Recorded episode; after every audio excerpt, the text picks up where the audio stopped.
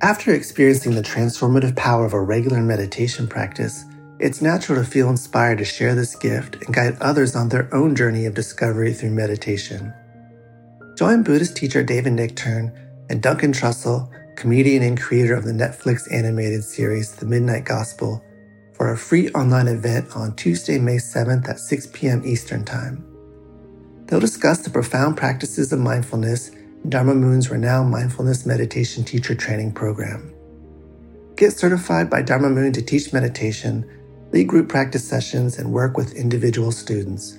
Visit dharmamoon.com slash be here now for more info and to reserve your spot for the free online event with David Nichtern and Duncan Trussell.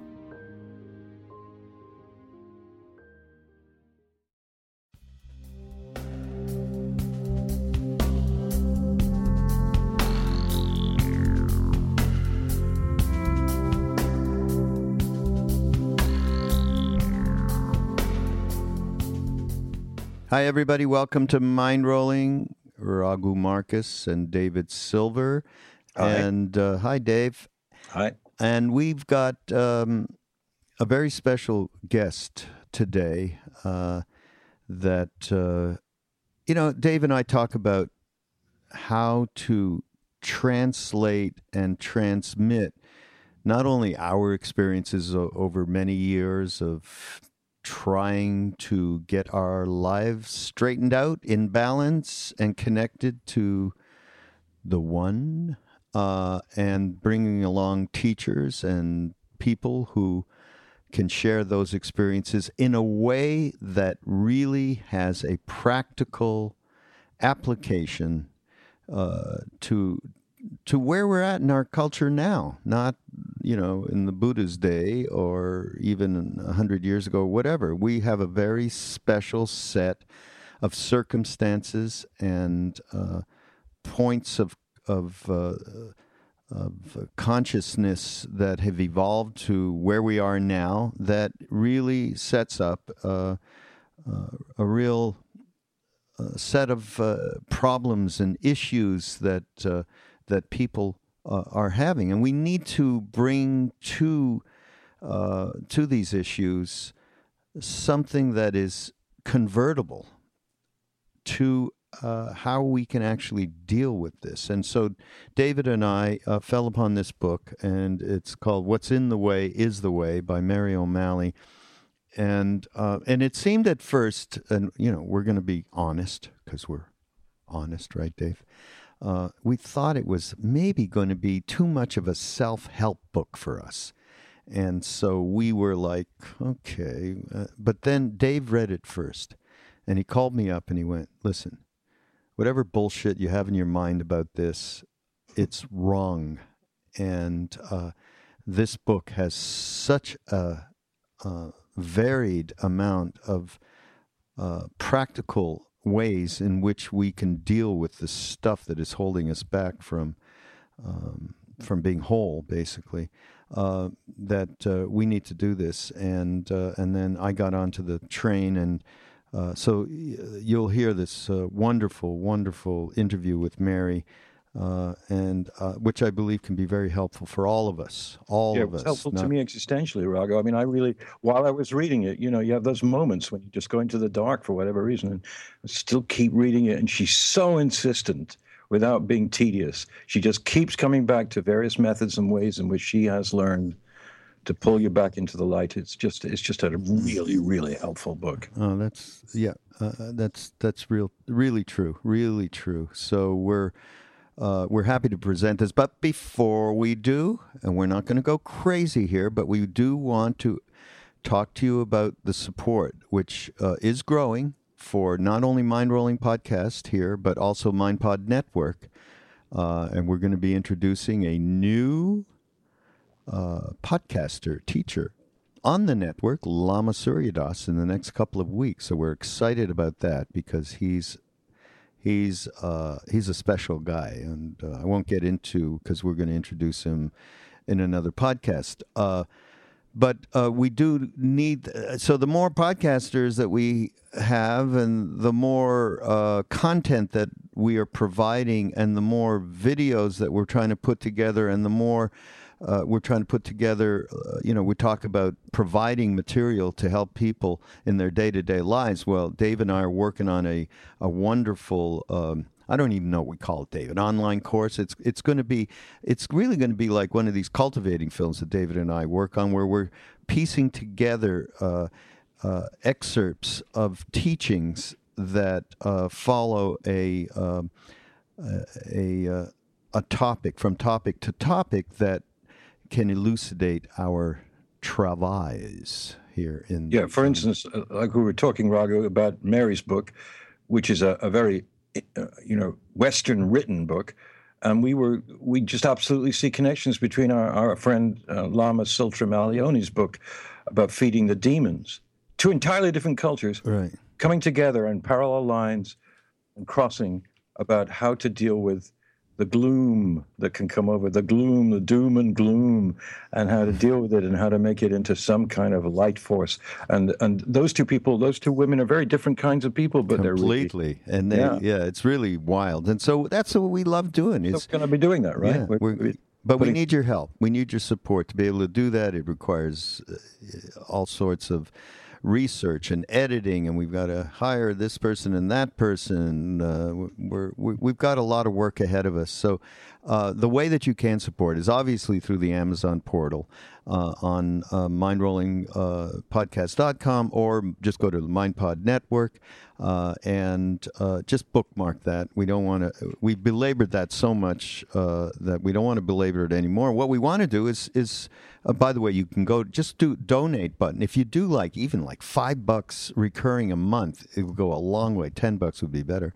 It will go a long way to really, really helping the whole network out to keep expanding what we're doing. But what we really want to do is is um, recommendations. And uh, here's oh, yeah. one you don't even know about this. Okay, this is the Norton Anthology of World Religions. Okay. It's a two part anthology that includes texts of Hinduism, Buddhism, and Taoism. So you can see just where these things, these uh, religions, or uh, originated and how they they really uh, integrate with each other in some ways. And um, it's a it's an amazing book, and it caught my eye because it has this uh, picture of of, of uh, uh, from 17th century India. It's such a cool thing with the god Krishna with the Serpent King, uh, Kalia, and uh, and here's um, here is a poem that I love, Dave. Can I just say this little poem? It comes comes from the book. Yeah, it's yeah, yeah. it's it, it first appears to be a secular love poem, but it's also a cry of longing addressed to uh, an incarnation of Vishnu, who is also Ram and Krishna. What use is ecstasy without the agony of separation? Shade is nothing without the burning sun. What is patience without the fury of passion? Why make anything, love or poetry, if two can't be one? How about that? Oh, is fantastic. that is that fantastic? Yes. Norton Anthology of World Religions, and the volume one is out. It's edited by Jack Miles and Wendy Doniger, and whoa, Donald S. Lopez Jr. and James Robinson uh, Robeson rather, and it's illustrated, and the illustrations are fantastic, fantastics. Uh, and uh, uh, the volume two is Judaism, Christianity, and Islam. So you get the whole nine yards with both these volumes. Um, and uh, go up to Amazon and get it because this is a conversation piece, folks. I mean, this you see that little poem. You could read that poem, show the pictures. Really fantastic. All right, your turn next. You recommend something. Oh, okay. Um, I, I, they're, they're books. A book that I've read now, I think three times, is a book called Initiation. Simply Initiation. It's by a woman called Elizabeth Haich. That's H A I C H. Elizabeth uh, was one of the very first real yoga teachers in Europe back in the 20s and 30s, and uh, a, a, very esteemed woman uh, by the yoga community in, in, in, Europe at that time and now. But this book is a novel initiation. It's a novel of reincarnation. Really? I never heard it. You never told me about it. What do you? Well, I've been reading it for years, and I, you know, I keep things to myself so I can talk about them and sound erudite. Oh. Uh, so I didn't tell you, so you wouldn't be able to sound erudite as well. I'm, right. It's not true. Uh, but anyway, I've been reading this book for years. Who wrote my, it? Who wrote one it? Of my, Elizabeth Haich. H A I C H. Elizabeth Haich. It's a marvelous book. It goes back to uh, Egyptian times and everything, but it's not just a, a book about reincarnation. It's a book about the transmission of wisdom through in, in reincarnation. Hmm. And it's a book that you can read a million times because you forget it's so dense mm. and so thick and so exciting. It's not a, mm. dry book. Elizabeth Haich. wrote a book that is really fabulous. And uh, at one point you couldn't get it, but I checked and it's, it's on Amazon now and you can get it in wow. paperback. It's not very expensive, but it's a fabulous book. And the other thing I want to recommend are the Ramayana novels uh, oh, by yeah. Ashok Banker, yeah. which are also available on Amazon. There are actually eight volumes. Uh, I would recommend the first six volumes, uh, which are actually in book form. The last two volumes are in Kindle form, and uh, how weird. not really quite as gripping, to be honest, as the first six. But you know, we all try and struggle with these ancient um, epic uh, tales of wisdom and and so on. And sometimes it can be a bit difficult, you know, in the poetry form, whatever. Ashok Banker, who's a, a prominent Indian novelist, very well selling one, kind of makes of it a much more uh, accessible thing. I'm sure that scholars say things about it. Oh, it's not that great, and it it popularizes it. All I know is that Rama and Sita and Ravana and most of all Hanumanji came alive for me when I was reading these books in, in, in India a couple of years ago. I went to four different bookstores in Delhi to get them all and almost killed myself in the 100 degree heat to find them all. and now you can get them on Amazon. So you don't have to go through that. You don't they have to go to India now. You don't have to go to Delhi, which is the uh, Just, most polluted city in, in the world, by yeah. the way. Uh, Amazon. We love Amazon. Uh, yeah, just go to our portal and look for the Ramayana by Ashok, A S H O K, Banker, as in banker. So uh, check him out. I'm just recommending those two things. Okay. Uh, because I, I love these two these two objects of of wisdom and and and and excitement too. It's it's it's a thrill reading these these things. By the way, you can also go to the site and uh, get a free trial to Am- uh, to Audible, rather, audible.com, uh, and uh, we uh, since we're out of time here on our little intro because we want to make everything we don't want to belabor the point uh, yeah. but, please those those are the several different ways uh, that you can go and support mind rolling podcast as well as mindpod network with all of those other other wonderful peeps that we have as part of our gang here. So uh, dave uh, no further ado. Yeah just enjoy the next the, our podcast about to come. It is number 100. Wow. Here we go. Hi, this is Raghu Marcus with David Silver, my partner in Mind Rolling, and we have a very special guest today, Mary O'Malley. Mary, welcome to the show. Oh, so glad to be with you guys today. Um, and David, uh, I want you to do the introductions for this wonderful book that Mary has written. Oh, I'd be, I'd be delighted to. Um, the book we're referring to is not the only book Mary's written, but it's a book called What's in the Way is the Way.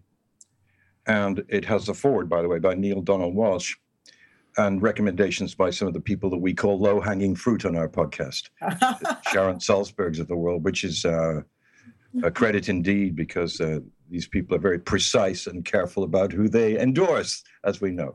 The book is uh, an existential thrill for me, uh, and the, the, title is the most amazingly accurate title uh, you could ever have. I mean, if you don't, if you read the book and forget it all, which I sometimes do forget whole books, uh, you can't forget the point, which is what's in the way is the way. And I hope that's what we're going to talk about today, mainly because it is such a brilliant thesis. Not a thesis, it's a, a heart wisdom on entry into how to overcome some of the things that we have had no control over, stuff that happened to us in our childhood, uh, mainly, and sticks in there and becomes what Mary brilliantly calls spells. spells.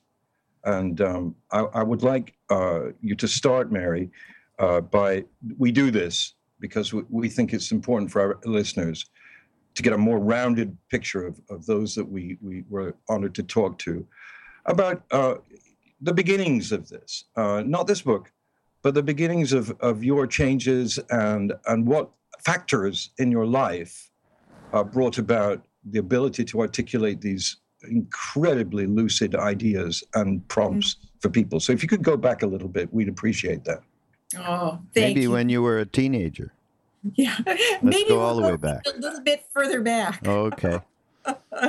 you know, I had that uh, kind of childhood that you wouldn't want to uh, go back to, you know, at all. And uh, I just started sliding down into ever deepening realms of darkness. And my mother started me on a psychiatrist when I was 10, and uh, and that led to uh, oh, psychologist and hypnotherapist and group therapy and mental hospitals and when I was 23, I uh, I hit rock bottom that year. I gained 97 pounds in a year, all the while I was washing a lot of it down with alcohol and taking every single drug I could get my hands on because I didn't know how to be with the pain that I took on as a soul.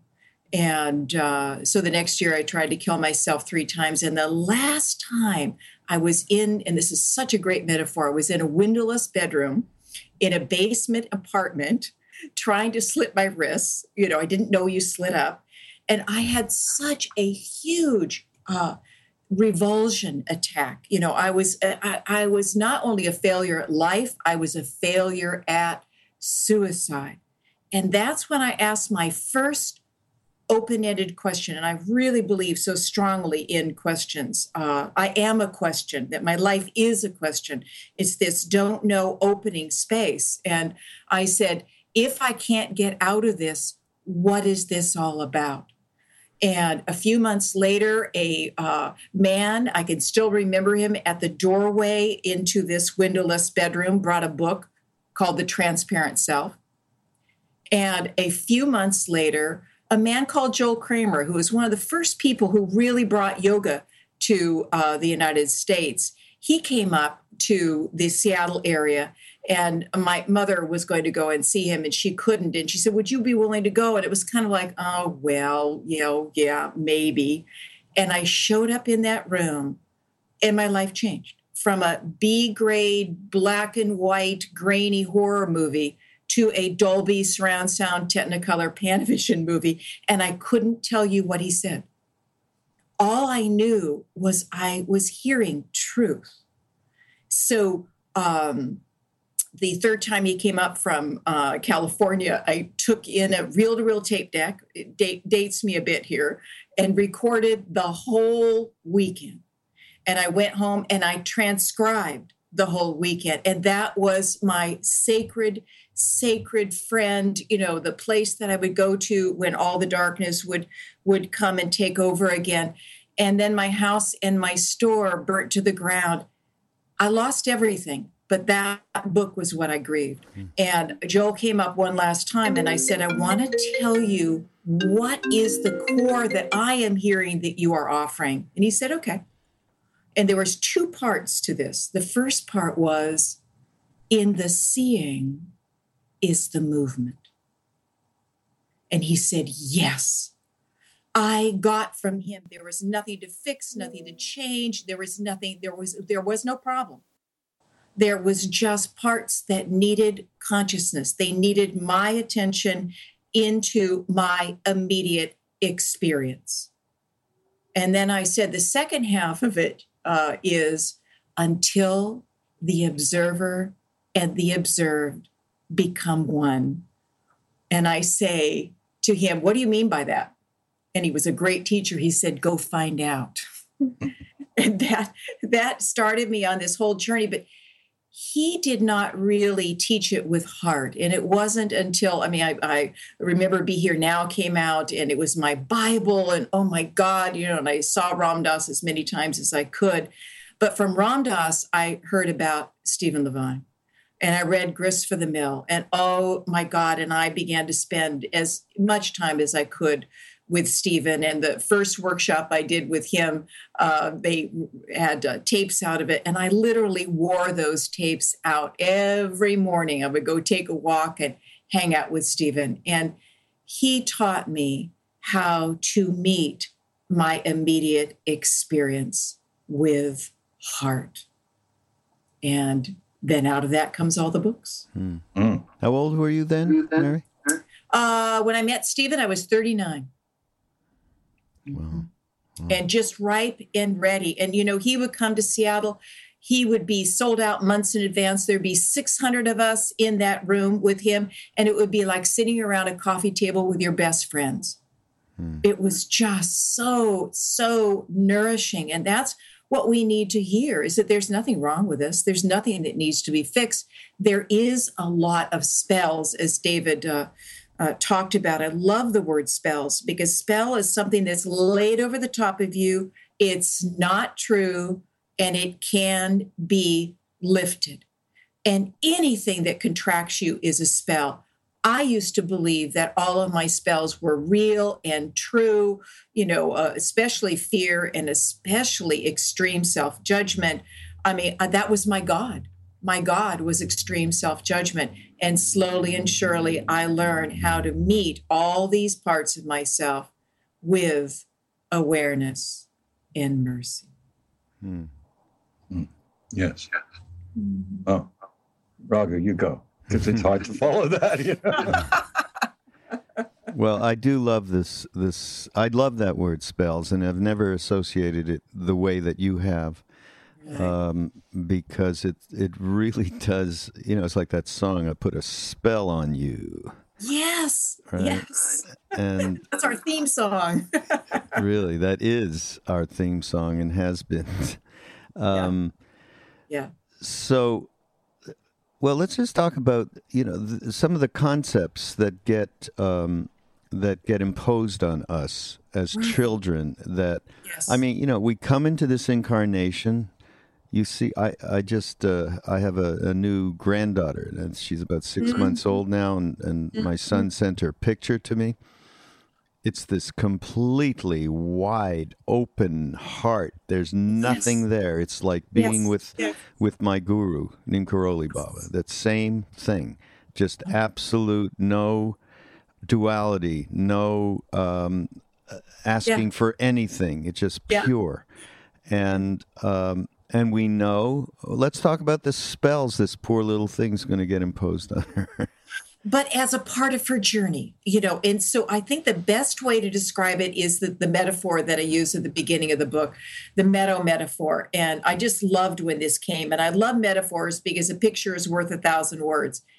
Imagine the most exquisite meadow, and everything flows in that meadow every day into night, winter into spring. You know, the light waves flow, sound, water, everything flows. And the noble fir does not wish it was a maple and the marmot does not stay you know underground because it's afraid of dying it's all life and it's all openness to life just like you're talking about your granddaughter. We lived in that place where there was no story about life. I love to say there was a time where there were no thoughts in your head and, and people go wow, what an interesting idea that we were just simply life available to life. But our parents, they had taken on the spells the spell of fear, the spell of not enoughness, the spell of loneliness, the spell of helpless, hopeless despair. And so they had left themselves. So they didn't know how to connect with ourselves. And they wounded us. They gave us what I call the sacred wounds of abandonment and invasion. So imagine the clouds in the sky. They begin to start lowering and they whirl and swirl around your head. And you can no longer see the meadow. You can no longer connect with who you really are because you are caught in this world of spells. You're caught in what I call the struggling self. The key to this metaphor you've never left the meadow. You just think you have. And so there's eight core spells. And, and if your uh, listeners would like that list and they're not interested in getting the book, just email me and I will send them mm. because we, we, I did it with my groups for a couple of years, these eight core spells, and then listed under each one is how many of us speak this spell to ourselves. And it, I used to ask people, uh, go into the list of spells and just check off what uh, you recognize that your storyteller talks about. And most people would come back and said, I checked off every single one of all these sub spells. And so it's a very powerful thing to begin to understand that we're all caught in this cloud bank of struggle, and it's not who we are. But in a practical sense, it is what we are confronted with in that we absolutely take on all yes. of this. Uh, we take on expectations from yes. our parents. We take on uh, their lost hopes and desires. We take on their health problems. Uh, yeah. We take on so much stuff. Yeah. And uh, although, yes, ultimately we are not that, but uh, we, I, I believe we need uh, solutions, uh, actionable things that we can do to um, to transform this. So, talk about yeah. that a little bit. Yeah, it is uh, in the each chapter. There's eleven chapters. The last chapter is the Song of the Heart, which I absolutely love. But the first ten chapters, they have at the end of each one what is called the remembering section. What we do is we we have absorbed all of this unconsciousness from our parents. And they absorbed it from their parents and they absorbed it from their parents. But there's something very wonderful that's happening on this planet that more and more of us are beginning to be curious about what is going on inside of us rather than always trying to make our peace and our happiness dependent upon what is happening out here. You know i get more money i get a, i lose weight i get a, a perfect mate so on and so forth. We begin to understand that life is for us that each one of us took on a piece of this craziness of this unconsciousness and then we get lost in it. And then life every single moment of our lives there's only one of two things that are happening. The first is life is inviting us into this moment, just like your granddaughter experiences life right now. Or life is putting us in the situations to help us see our particular brand of spells. And in this remembering sections, you slowly and surely you discover how to strengthen the muscle of your curiosity because it's a big change when you can go from oh my god i'm so anxious you know my boss wants a, a meeting later on today i don't know what that's about to oh anxiousness is here. That's the first step the ability to be curious about what is going on and bringing your attention to it. And the next step which we develop further down into the remembering section is how to open your heart, which which a lot of people misunderstand. It's not about this mushy place. The heart is our main brain. And this this brain that we ran away to because we had to shut down our heart when we were young and shut down our belly brain, our, our knowing brain when we were young. If you watch this brain up in your head, it's dualistic. It likes this, it doesn't like that. It thinks this is good, that is bad, this is right, that is wrong. That's the game of struggle. The heart is inclusive. And Stephen's definition, Stephen Levine's definition of healing is the the when I came across it in reading um, Healing into Life and Death many many years ago. It is just you know if I ever had a tattoo, I would tattoo this you know right by my heart. Healing is bringing awareness and mercy into that which we have held in judgment and in fear. And that clears the cloud bank. I, I, think that what you just said, plus another thing, is the healing within the book, which is that you don't have to fix anything. You say that repeatedly, and I know you yes, do that yes. for a reason. That you, you don't have to move somewhere. You don't have to move, even within yourself.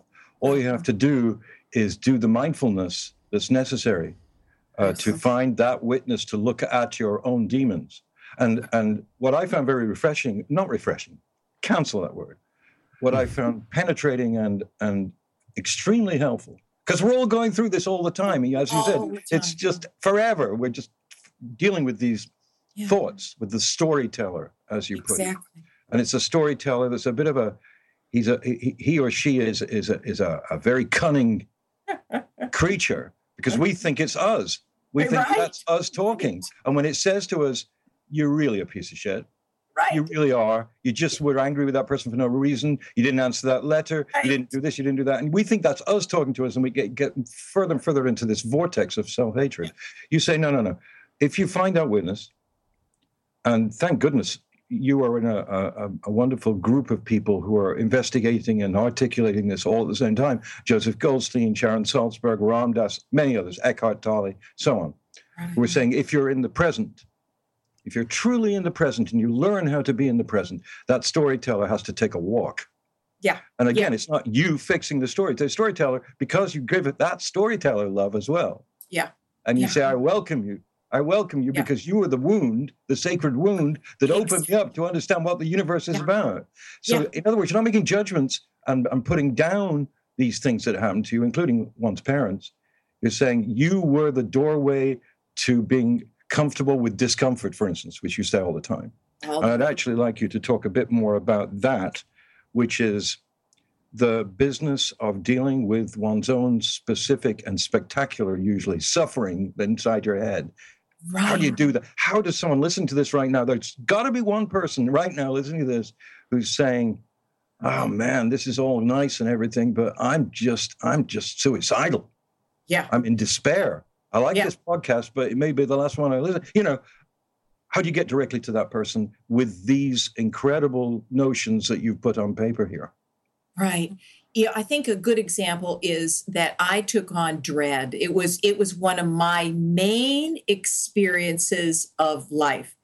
And dread is this feeling of just, oh my God, something really horrible is going to happen. And it's going to happen because I did something wrong. And it's deep in the belly. And it's it's almost like when it would come, it's almost like uh, being shoved into a a thousand mile elevator shaft and you know that at some time you're going to splat you know on the ground it, it's just and so that's why i gained 97 pounds in a year and was taking every drug i could get my hands on and because i didn't know how to be with that. And when it would come and i would tighten down around it then i would drop into what i call my no way out place. The helpless hopeless despair. And that's why I tried to kill myself three times. You, you can't live in that kind of state for very long without wanting some relief from it. And the only relief I could figure out was to either eat it away, drink it away, and when that didn't work, try to kill myself. But it took me a while.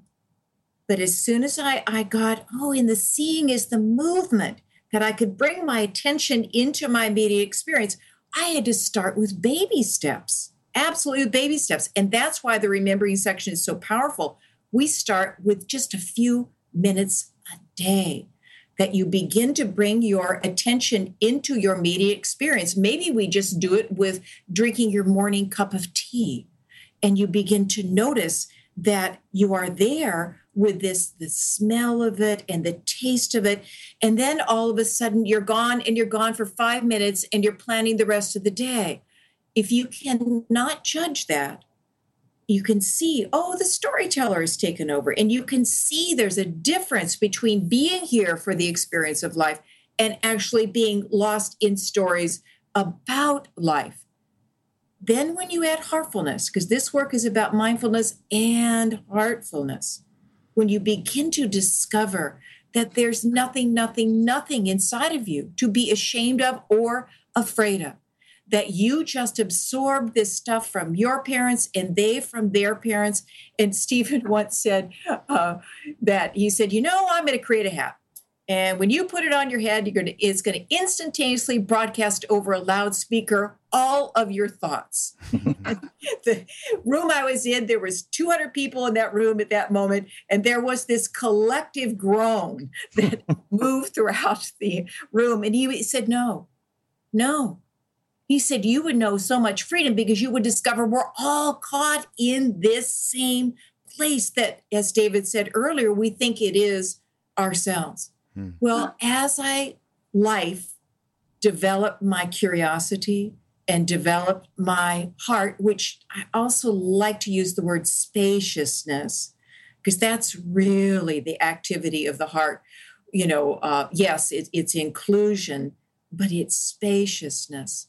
Slowly and surely, it's almost like you know, with my eye, my hands over my eyes, and I would just kind of peek out. I began to go towards dread. I began to be able to find it in my body. And the night that I actually was finally, for the first time in my life, with the experience of dread, no story, no wanting it to be different than what it is, but actually my attention and that immediate experience together. I woke up, there it was, the middle of the night, and my first thought was, let's go eat something. And I said to that part, that is, I call it a protector. I would not have lived if I didn't have the ability to numb this level of pain that I took on. And I said to that part, because it was Carl Jung that said, you know, we're made up of all these parts, you know. And what I add, each one of them has a particular view of the world. And as you begin to be able to be, to stand with these parts, well, it, I had to stand with a lot of different parts before I got to the place where I could be with dread. And I said to the protector, the eater, well, that's okay. You need to do that, we can go do that. But you know, this is not going to go away and it's going to come back again sometime. So why don't we be with it? And that part said, oh, okay. And it was almost like you know, uh, you know, if you're going into a room that's really smelly, you you, you uh, uh, close off your nostrils. It was that kind of feeling of, oh yes, but all of a sudden, that it was no longer dread. It was just bound up energy, and I was fully with it, and it literally transformed into joy because it's just bound up energy. And that's who we truly are. We are that innocence, that aliveness in your granddaughter. We are the meadow that flows. We have just separated out from it. And our job is learning how to, in a way, dissolve, although that's not quite right because it's not, I am not the one that is dissolving these pockets of bound up energy, these spells it is literally, I am coming there, giving them my attention so they can let go. I think attention is an important word here uh, relative to whoever's uh, listening to this podcast. And as David uh, kind of suggested before, we do really love to share what we're sharing with various uh, teachers and people and writers. Um, the, their experience translated in a way that can really be usefully, practically applicable yes. In someone's day to day lives. And um, and I would just suggest when when you're talking about bringing attention, I think for everybody out there, I mean, this just occurs to me because I know it for my own life that it is absolutely the first probable pre- prerequisite to doing anything like this kind of work or any spiritual work is being able to get one pointed to right. not have your mind uh, be so discursive that you cannot bring your attention to anything. Right. It's one of the reasons why mindfulness has become such a big deal out there in in the culture now and in in the business world because wow, we bring our attention to one point, we'll be way more effective, and as a stockbroker, we'll make more money and all that, which is all true. Uh, but the reality is that until you can bring your mind to that one point, it is very difficult to bring real attention to, uh, in yes. this case, what you're talking about and, and how you're naming it, these spells that we have been under. So I just wanted to throw that in because I think it's terrifically important. And of course, we presented it in many different ways with other people in these podcasts around mindfulness, particularly Joseph Goldstein, who, uh, by the way, folks, uh, please do get. Uh, I'm, I'm, we're pushing Mary's book here. Uh, and we also have to talk about Joseph Goldstein because it totally fits in with what Mary's work is. And his book is uh, Mindfulness, simply uh, a fantastic book. So, yes. Yeah, we're beginning to really open to the most powerful tool we have as awakening beings, and that is the power of our attention.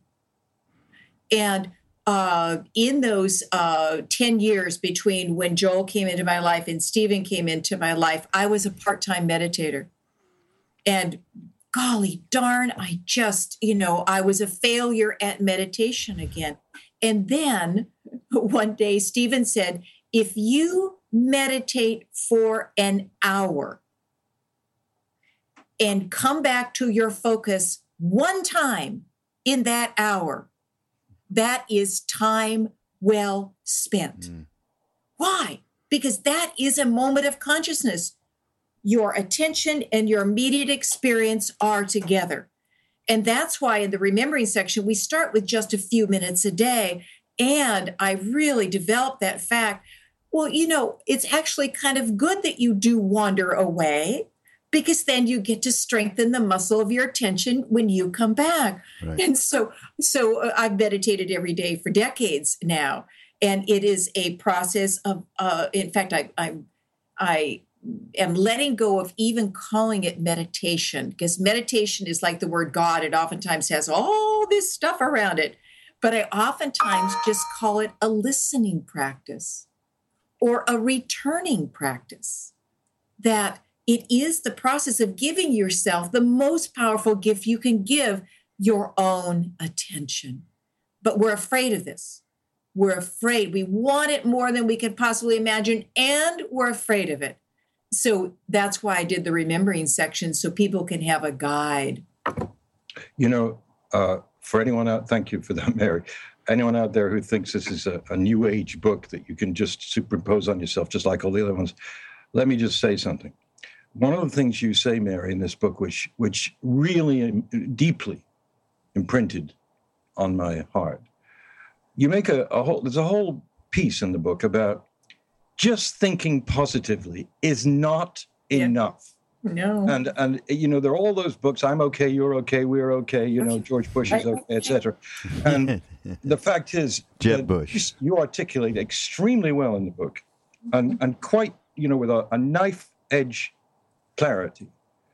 That you know just to say I'm going to think good thoughts. I'm going to think good thoughts. It'll all work out. And then you say, in the book, people said to you, you know, I did that. I did that. It didn't work.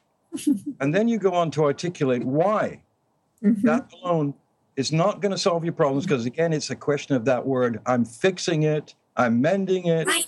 Could yeah. you articulate more about that? that yeah, you're just you're still up in your head. It's a very, very important part. It can be a very important part for people to right. uh, kind of uh, uh, calm down this very neurotic uh, drama trauma based, fear based, glued together with judgment storyteller that is in our head. It's nice to have a little bit nicer storyteller, But believe you me, thinking positively didn't make an impact on my storyteller at all because life was saying that's management. Management is important, but all lasting healing happens in engagement, in the ability to relate to what the storyteller is talking about or the sensations in your body rather than from it. And if we're always trying to make this all better, we can't really fully be with what the better addiction is trying to take care of inside of us. And that's where engagement comes. Hmm. Um, there's this uh, one quote uh, What fuels the struggles of the storyteller in our heads? Yeah. There is one simple word that sums it all up fear. Right. Most people, most of the time, are caught in a low grade fear that at times can flare into anxiousness, insecurity, and even full blown terror. I think that uh, this is probably the most crucial part of that quote unquote storyteller. Uh, it is uh, uh, in the old days when we were in India and Ram Dass and a few of us, we were we would talk about fear because we were we were uh, in such a transparent place in terms of um, there wasn't anything hidden in those minds sitting around this being. Right. Um, and in fact, you, you, you of course alluded uh, before uh, to that Stephen Levine. Hey, let's everybody, if we could all have our thoughts out there, uh, kind of thing. Well, that happened to us, and famously, of course, Ram Dass, when he first met Neem Karoli Baba, he um, and he it was indicated through his this uh, his mother's death and so on and so forth that uh, right. Maharaji knew everything. And then right. as he as he uh, sat down and digested that, he then thought to himself, "Holy shit! If he knows that, he knows everything." and then, and Ram Dass talked about there was at least ten or twelve things that I would not want anyone to know, and we've all got uh, 10 or 12 things. But in all of that, this happened to all of us, and it was all transparent. So it was very freeing and very fortunate uh, for that to happen. But uh, talk a little bit, because I mean, the antidote to to this fear is, in my mind, is a is a is a faith, and I don't. I'm, we're not talking about again. It's a lousy word that connotes just like meditate, uh, mindfulness or meditation, as you were speaking before but this word is a tough word. Uh, but I, uh, if we could even talk about it in terms of trust, exactly. just a little bit of trust, and and you talk yep. about it here. Uh, you know that there's an amazing intelligence that that permeates and penetrates the flow Every. of life, and yes. and having a little bit of trust and and uh, that turns into, of course, in, in the bhakti tradition in, in India, into faith. Uh, that is the antidote. So Ram Dass used to walk around at that time and say, "Faith, no fear. Faith, no fear." so, so that's that was a little cute uh, aphorism of his. But yeah, talk about uh, that as an antidote to uh, fear and and that trusting. I mean, trusting thing is so important. I think it it is our natural state but it is the core state of this separate self, this self that is conditioned inside of us that feels separate from life. And it's it, the first spell is I am separate from life, and the second spell is life is not safe. That's not true.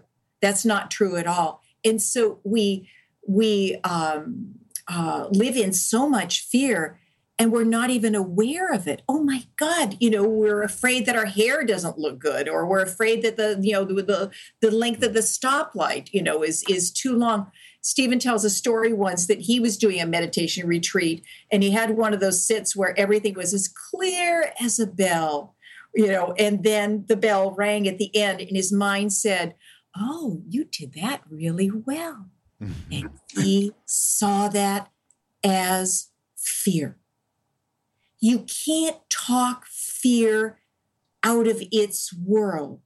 But what you can do is begin to notice that there's something going on here other than your storyteller. We get back to the cup of tea, you know, and there's birds singing as you're sitting on your front porch, and there's, you know, cars going by, and the earth is dancing, you know, through vast oceans of space.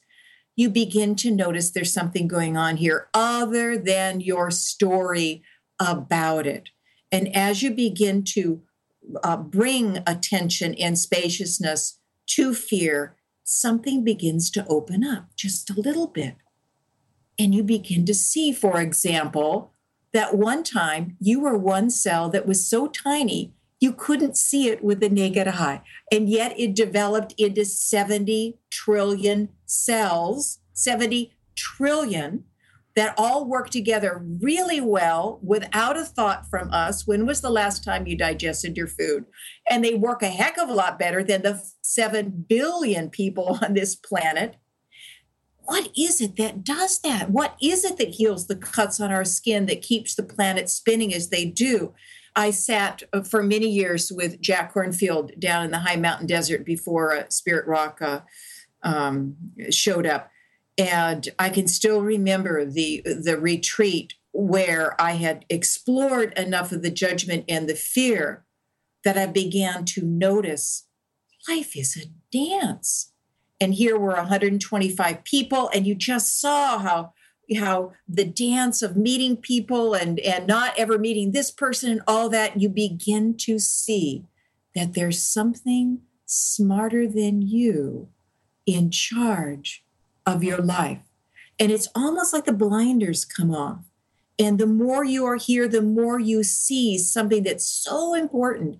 And that is that this intelligence isn't just in charge of the earth and of your body and of the planets, but you see that it is absolutely in charge of the dance of your daily life.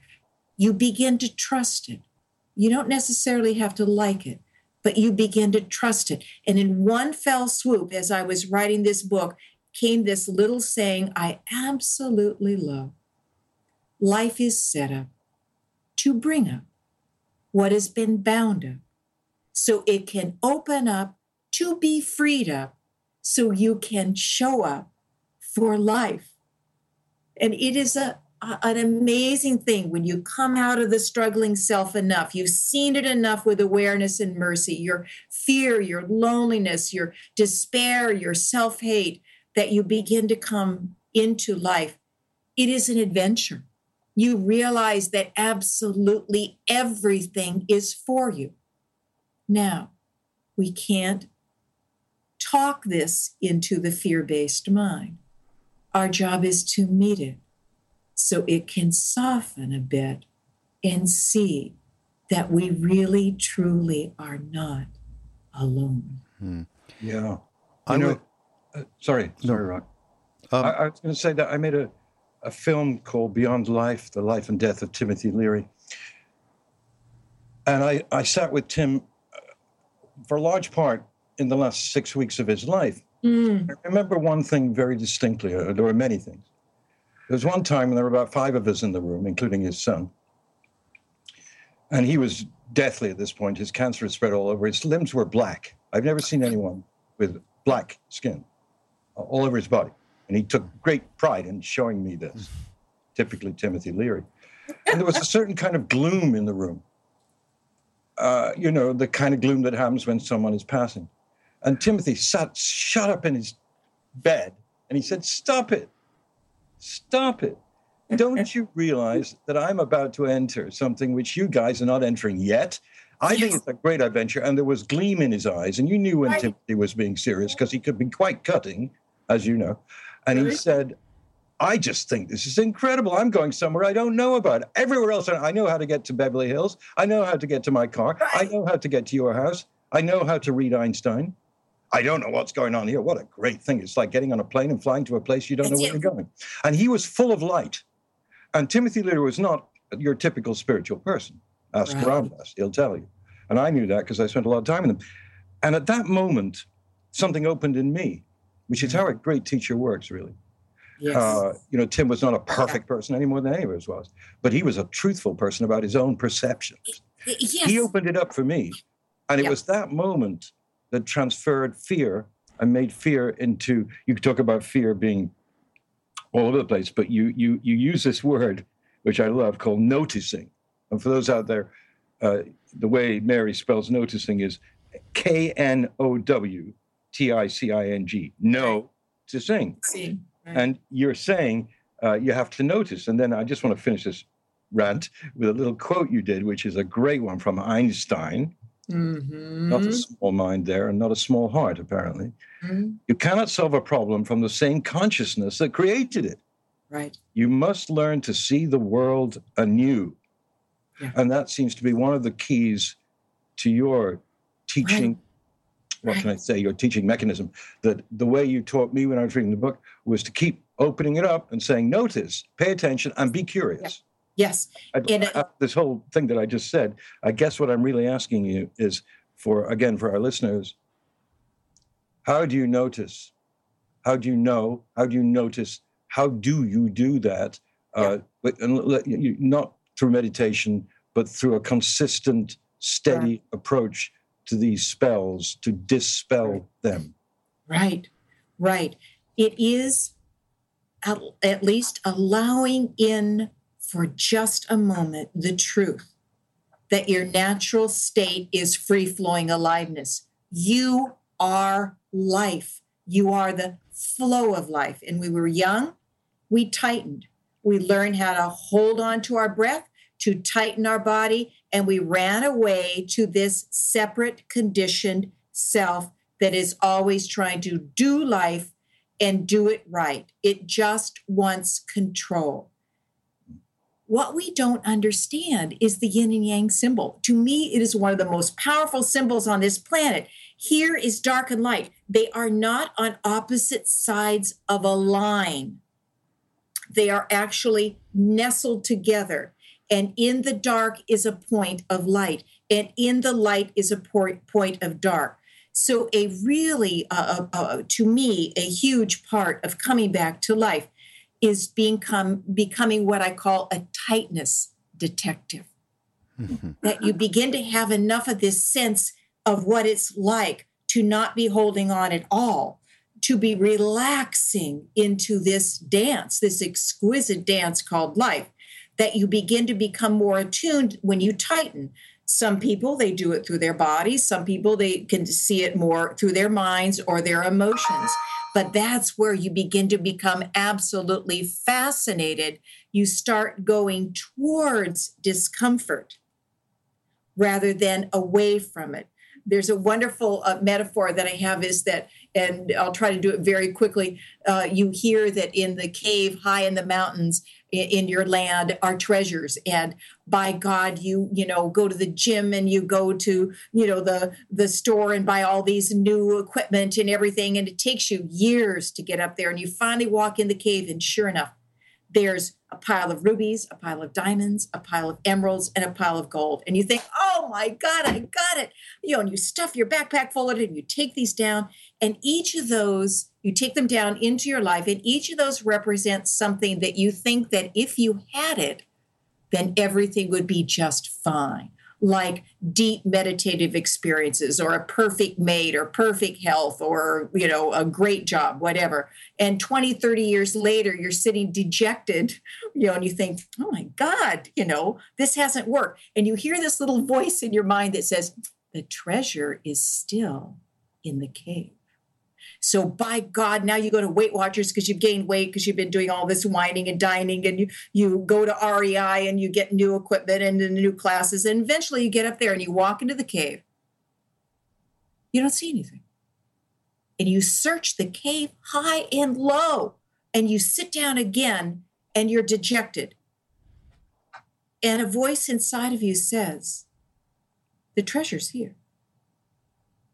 And you look around and you see this lusted lump of a lump of something well yeah that was in the center of the circle of the diamonds rubies emeralds and gold could that be the key oh no that's not well what have i got to lose you go over and you pick it up, and your perception completely changes. You see it is a rusted key, and you see that you've always been trying to find your peace and happiness somewhere else. And you begin to understand that discomfort is where the doorway is. Remember the story about my dread.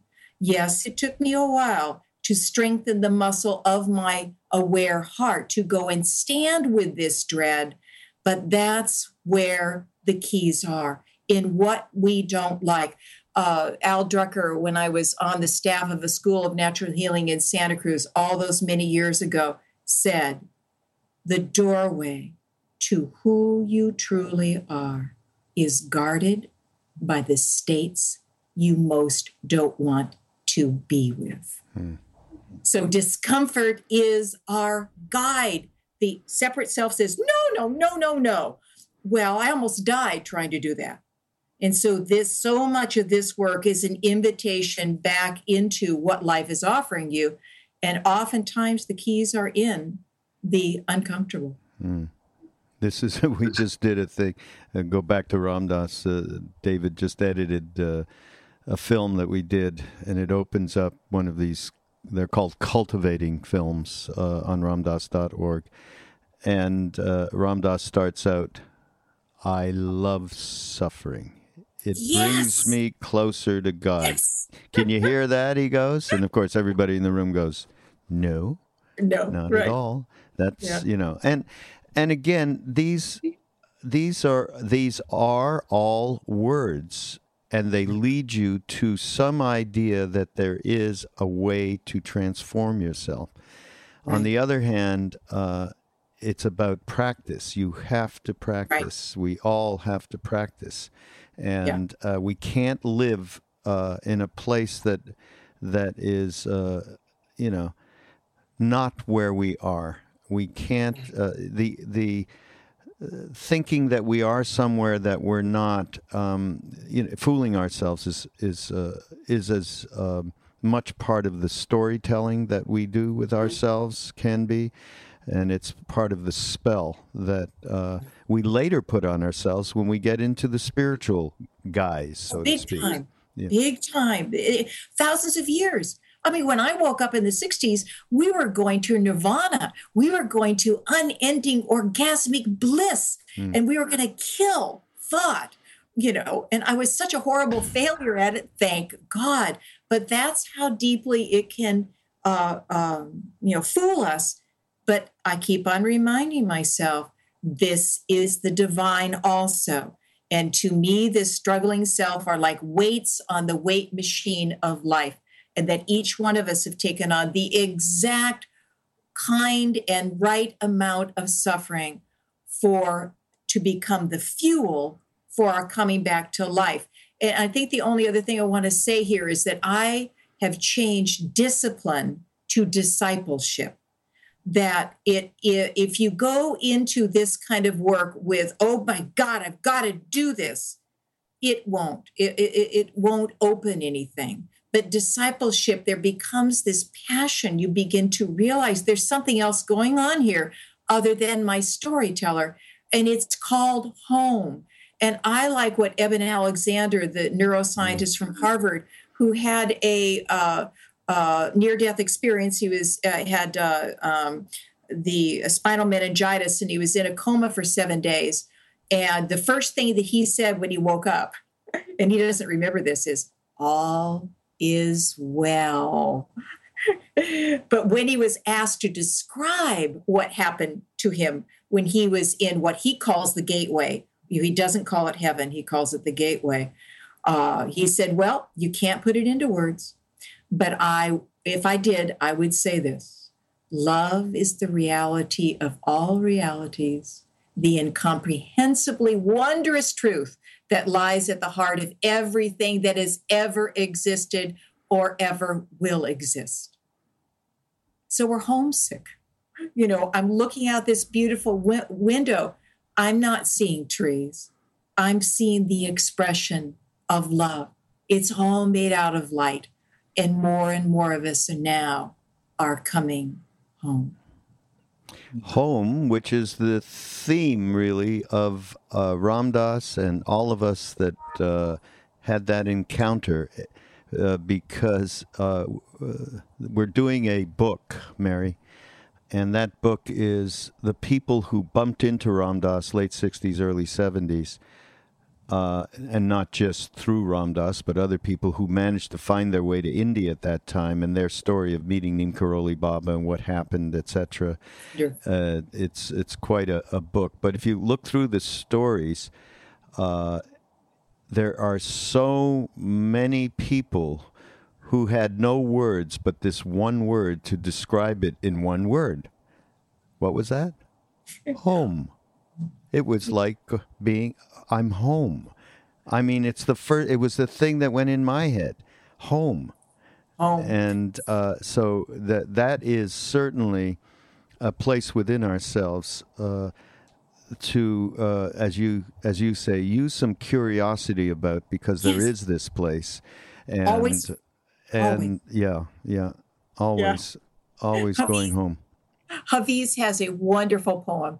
Um, First, the fish has to say, there's something not quite right about this camel ride, and I'm feeling so damn thirsty. so, so we're in this camel ride of this separate self, thinking it is us, and it is not. So let us bring our attention, let us bring our deep and aware heart to this struggling self there's not any part of that struggling self that I don't love anymore, both inside of myself and in others. You know, um, what you just said is very moving, and I would suggest to people who are listening to this to read this Mary's one of Mary's books because what's in the way is the way is what we've just been talking about. But one of the things that I loved about this book, and I've seen it in other books, Ram Dass has done it, but not too many other people have done it, which is that every so often, fairly regularly through the book, you stop and there's a little thing there that says, stop reading the book and now try and experience what I just talked about. Do it. It's very dynamic because you can mm-hmm. just gloss over it if you want, but at your own peril, because then you're just reading a book. Right. The words are coming in and the storyteller's listening to the book just like you are. And he's saying things, or he or she is saying things like, nah, it's just a book. Yeah. It's yeah. a book and there are a lot of books. And uh, you know, the world is still amazingly messed up, and so are you. And yeah. it's just a book. But you don't let that happen. I really appreciated it because every so often you would just say, "Okay, breathe." Yeah. And it's okay, you know. I mean, it's not just breathe. You do say you just read something. Can you can you actually enliven that right, right now? This is why rec- we recommend this book, is because for, for everybody's going through various levels and intensities of suffering and denial and etc. No, you and uh, I aren't. We're you and me aren't. Yeah. That's true. Raghu and I are just we we don't sailing happily through. We're just uh, interviewing people who've gone through it and come out the other side, and we're just sort of watchers. We're we're cool. Yeah. No, but seriously. Raghu's irony is is well taken. Um, you know, it, the dynamic nature of the book it's like it's more like being at a lecture and having somebody st- uh, on the stage in front of you stop and say i'm coming right towards you now right you right.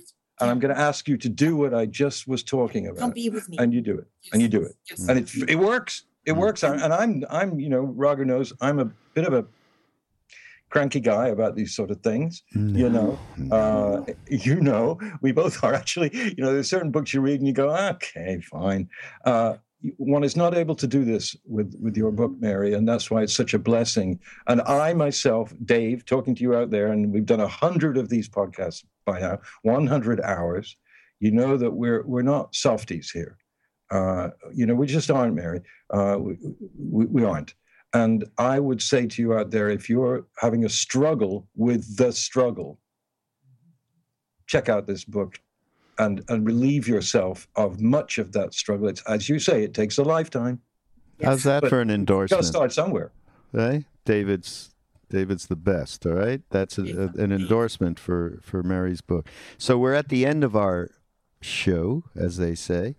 And uh, Mary, we really appreciate you. You're bringing something to the table that is perfectly uh, relatable to everybody, whether they've been like us. You know, we've we've encountered lots of stuff over over decades, or or somebody who's 19 years old and is tuning in right here and now, and just how do I get a little bit more balanced? Let's just start mm-hmm. there. You know, how do I deal with with uh, they would call it their stories and these spells is a great word. So thank you very much, Mary. Yeah. And um, uh, obviously, uh, book is available everywhere. Uh, you can go to Amazon and go through our portal. Everybody, and uh, pick it up through through there. And uh, I'm sure it's on Kindle. I'm sure it's on iBook, and um, recommend it to your friends because this is something uh, of real practicality hmm. uh, that can help everybody. So, thank you, Mary. Yes. Oh, Thank it's so been much. my joy, you guys.